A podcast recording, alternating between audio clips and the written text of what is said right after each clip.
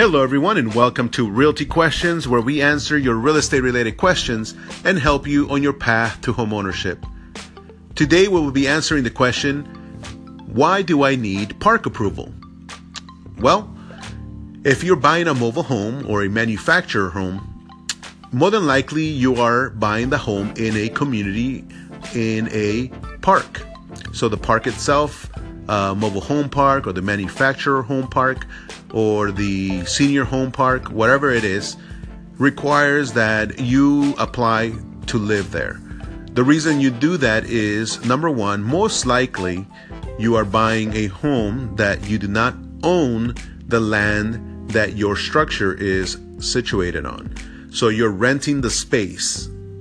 So when you're renting the space, just like any other rental, you need to show that you can that you can afford and you can pay for the space that you're renting.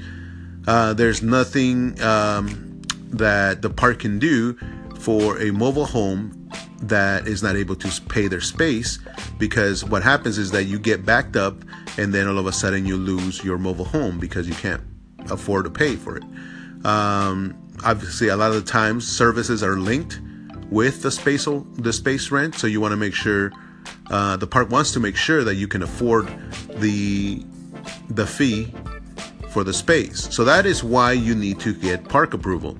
So we've had situations where somebody is interested in buying a mobile home and they have just enough to buy the mobile home. Let's say the home, the mobile home is about a hundred thousand. So they have a hundred thousand dollars. They they can afford to buy the mobile home itself, but then the park itself is charging eight hundred dollars a month and that usually includes utilities, uh, most utilities, and in some cases, sometimes they throw cable in, let's say. But the park requires that you make at least three times as much. So then, when you go and apply and you show uh, to the park that you can make in at least that much, then they'll approve you for the park space.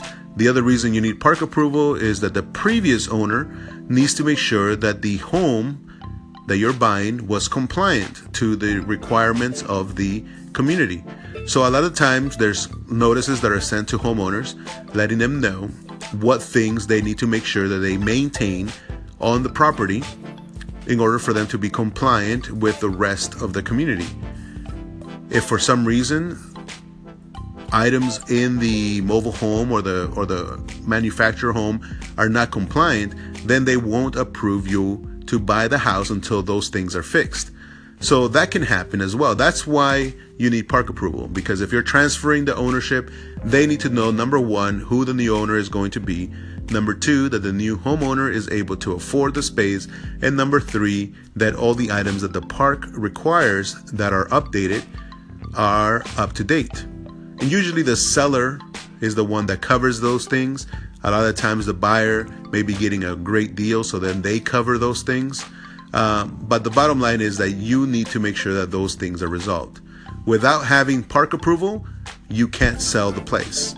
And if you can't sell the place, then you're stuck with a mobile home or a manufactured home that now you're still having to pay for the space rent. So a lot of times it benefits both you and the seller um, to work together to make sure that the home is compliant. Number two, that you are submitting a offer that is also um, accompanied by the park approval, and at the same time that all the items that are listed on the requirements for the mobile home or the park are resolved.